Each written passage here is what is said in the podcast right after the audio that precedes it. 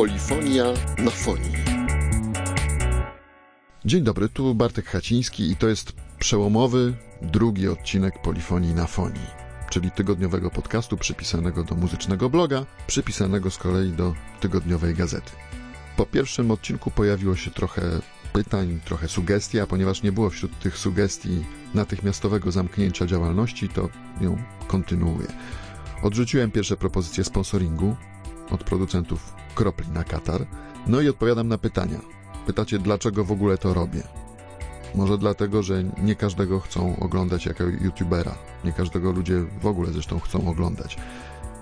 Bardzo dziękuję za okazane wsparcie. Nie będę ukrywał, że dziś y, nawet w radiu, a co dopiero w podcastach czy YouTubach, bardzo trudno odnaleźć się komuś, kto nie ma charakterystycznych wad wymowy. Dużo zupełnie niepotrzebnych dyskusji w tym tygodniu wywołał YouTubeowy program Dzikie Ucho, w którym młodzież przyznawała się do tego, że nie zna klasyki rocka, czyli np. Beatlesów albo Led Zeppelin. Reklamę tej zupełnie niereprezentatywnej ankiecie zrobiło antyradio, po czym zaczęto to analizować powszechnie w całym internecie, jakby chodziło o jakieś miarodajne badanie. Mam wrażenie, że w ogóle za bardzo przejmujemy się ostatnio badaniem gustów muzycznych młodzieży. Była nawet stosowna ankieta Narodowego Centrum Kultury na ten temat. A mierników zainteresowania mamy aż za dużo. Od liczby odtworzeń na YouTubie czy na Spotify po sprzedaż płyt i wszystko jest jasne. Większość z tych mierników ostatnio pokazywała na przykład, że ulubioną grupą młodych Polaków jest Queen, więc przejmowałbym się raczej tym, czy młodzi Polacy na pewno mają coś własnego, czego nie słuchało już pokolenie ich dziadków. Żeby pokazać, jak niewielkie znaczenie mają tego typu ankiety, postanowiłem urządzić własną, podcastową. Wziął w niej udział dwunastolatek, którego nazwę teraz młodym, powiedzmy, że ze względu na RODO. I zadam mu dwa pytania, a Państwo sami ocenią. Czy znasz Beatlesów? No, znam ich już od jakiegoś czasu. Pierwsze utwory usłyszałem od mojego pana od saksofonu. Mianowicie miał on utwór Yesterday, który był właśnie zrobiony przez Beatlesów. Tutaj w tym przypadku śpiewany był przez Paul McCartneya i od razu zacząłem właśnie lubić Beatlesów, a później zacząłem ich trochę lepiej już poznawać. A czy znasz grupę Led Zeppelin i w jakich okolicznościach ją poznałeś? Zespół rockowy Led Zeppelin to ja kojarzę e, z filmu Thor Ragnarok. E, w każdym razie od tamtego czasu, no w sumie muszę powiedzieć, że polubiłem Led Zeppelin. To jest bardzo fajny zespół. Drugie hasło tego tygodnia to dublerzy. Pierwszy pojawił się w artykule New York Timesa, który przybliża sylwetkę Marka Martela. To jest ten człowiek, który udawał Frediego Mercurego w filmie Bohemian Rhapsody o grupie Queen. Wiadomo, głośnym było o tym co nieco na gali oscarowej. Jak wiemy, były trzy poziomy udawania Mercurego. Puszczanie z taśmy jego oryginalnych nagrań, poruszanie ustami do playbacku przez Ramiego Maleka, no a tam, gdzie nie było oryginalnych nagrań, a Malek nie mógł się odezwać, bo wiemy, że nie potrafił tak zaśpiewać, realizatorzy korzystali z dublera wokalnego, czyli właśnie Martela. Co ciekawe, ten Martel w młodości w ogóle nie był fanem Queen. Wolał George'a Michaela. Piosenkę Bohemian Rhapsody znał tylko z filmu Świat Wayne'a. Zupełnie tak jak dzisiejsza młodzież, która Bohemian Rhapsody zna tylko z filmu Bohemian Rhapsody. Na Mercurego ten cały Mark Martel udaje tylko dla pieniędzy, bo kiedyś chciałby nagrywać własną muzykę, co trochę mówi o czasach, kiedy dochodzimy do pewnych paradoksów.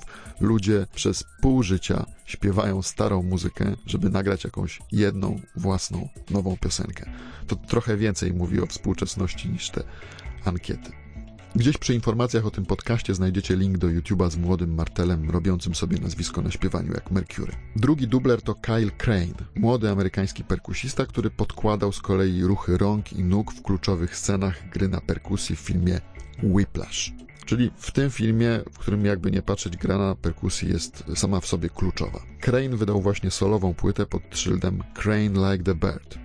Została zignorowana przez media, chyba nie dość dobrze wypromowana, ale zawiera bardzo przyjemne piosenki, trochę popowe, trochę rockowe, z naleciałościami folkowymi, dobrze skomponowane, a obok tego stosunkowo mało znanego nazwiska Crane'a pojawia się mnóstwo innych, znacznie bardziej rozpoznawalnych. Ben Bridwell z Band of Horses, Conor Oberst, James Mercer z The Shines, pianista Brad Mehldau, no to już w ogóle wielka gwiazda. I to wszystko zaskakuje, co rusza. Ja Polecam tego perkusista. Piszecie w listach, że trudno znaleźć mniej wdzięczny temat do omawiania w podcaście niż muzyka. Zgadza się, ale znalazłem. I jest to komiks o muzyce. A coś takiego właśnie zlądowało na mojej półce. Chodzi dokładnie o drugi tom genealogii hip-hopu Eda Piskora, którą chwaliłem dawno temu na blogu, no bo jest to seria, która punkt po punkcie prowadzi nas przez pionierskie czasy tego gatunku.